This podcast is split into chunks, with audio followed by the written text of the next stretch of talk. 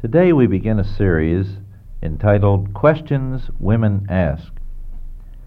In this series, I'm going to take up each broadcast one question that is very frequently asked by women.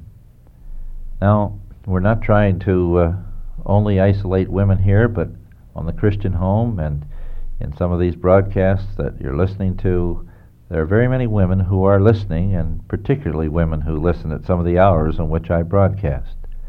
And so I'm very much concerned about helping women. And we have a lot of women who come into our counseling center who have problems that in some ways are peculiar to them. So, you men out there, if you're listening along, don't turn it off. Maybe you can help some woman, even your wife. And don't forget what Paul said in Ephesians 5 Whoever loves his wife loves himself. So if you're able to help your wife in some way, uh, you've really, even in the long run, helped yourself as well as her. Now, the first question I'd like to take up is this one, which I hear probably more from women than almost any other. What must I do to keep from becoming depressed? Women everywhere get depressed very easily.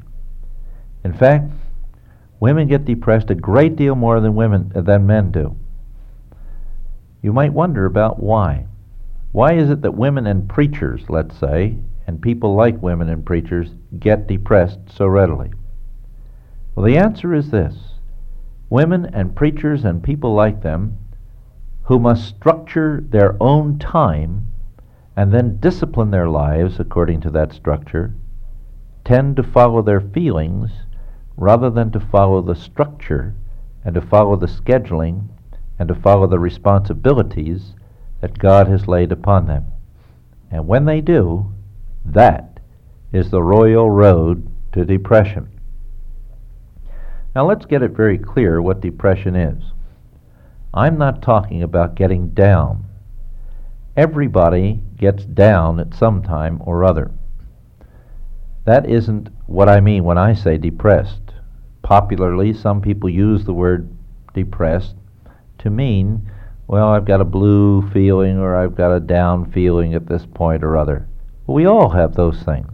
We all have reverses in life. We all have difficult situations in life. There are hormonal changes in women that bring this on at menopause or uh, during a, a, period or before or at various other times. Uh, these things are not what we're talking about. Paul said, in 2 Corinthians 4 8, we are afflicted in every way, but not crushed. We are perplexed, but not despairing. Paul got down. He was afflicted, and he was down under the affliction. He often wrote that way. David would write down as he wrote some of the Psalms. And Paul even got perplexed, he says in verse 8. But when he was afflicted, he was not crushed. When he was perplexed, he was not despairing. A person who is depressed is not just down, he's down and out. Now, what do I mean by that? I mean that a depressed person is one who has ceased functioning in many or all of the daily chores and activities and responsibilities which he has before him. And that's where a lot of women are. Some of you who are listening today are in that shape. Look at your house. Just take a look around the room around you. Now, go ahead, take a look. Now, I, I, open those eyes and look. Yeah, you see it over there, don't you? That awful pile of ironing and washing over there in the corner. Yeah, I, I know. I see the other things there too. Right.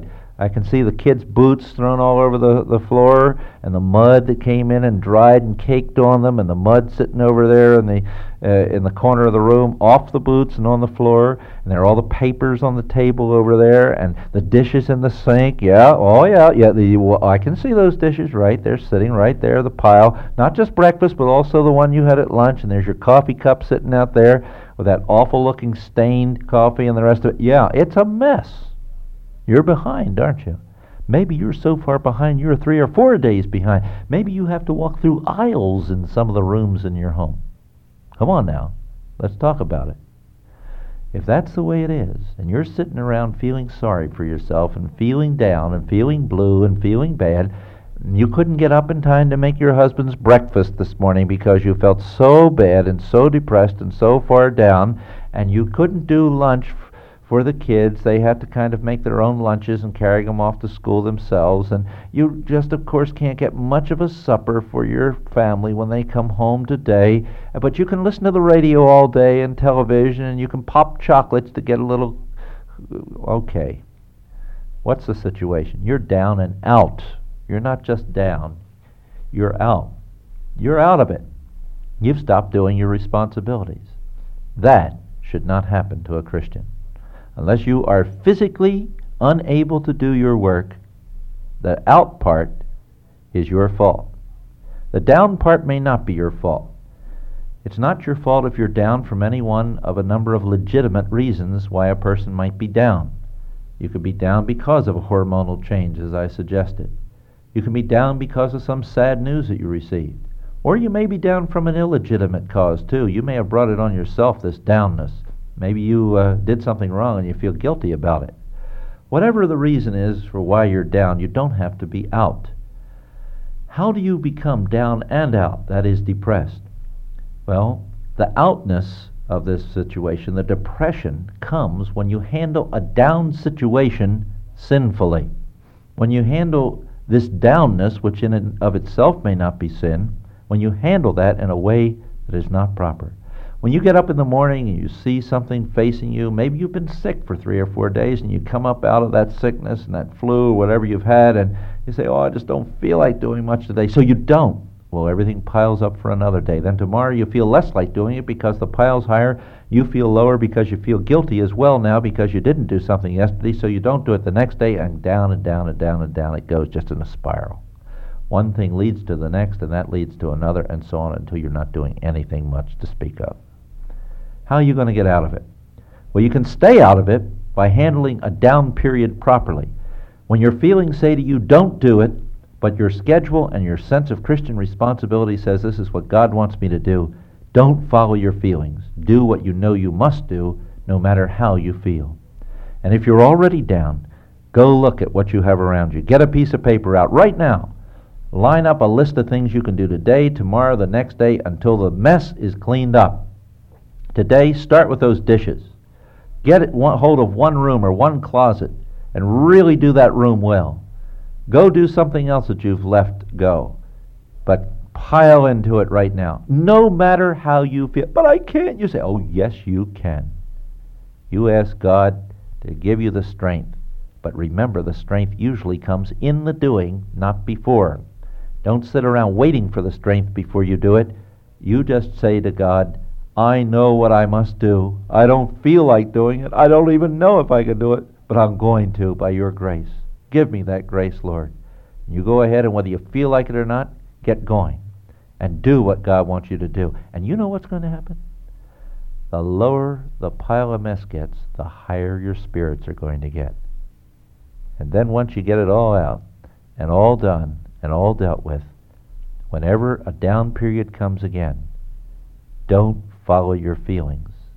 Follow the Word of God with its responsibilities upon you as a woman, a wife, and a mother, and you will never be depressed again.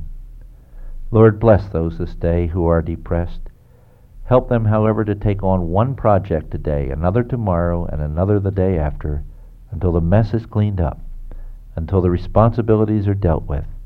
Take them out of depression that they may honor Christ. We pray in His name. Amen. Thank you.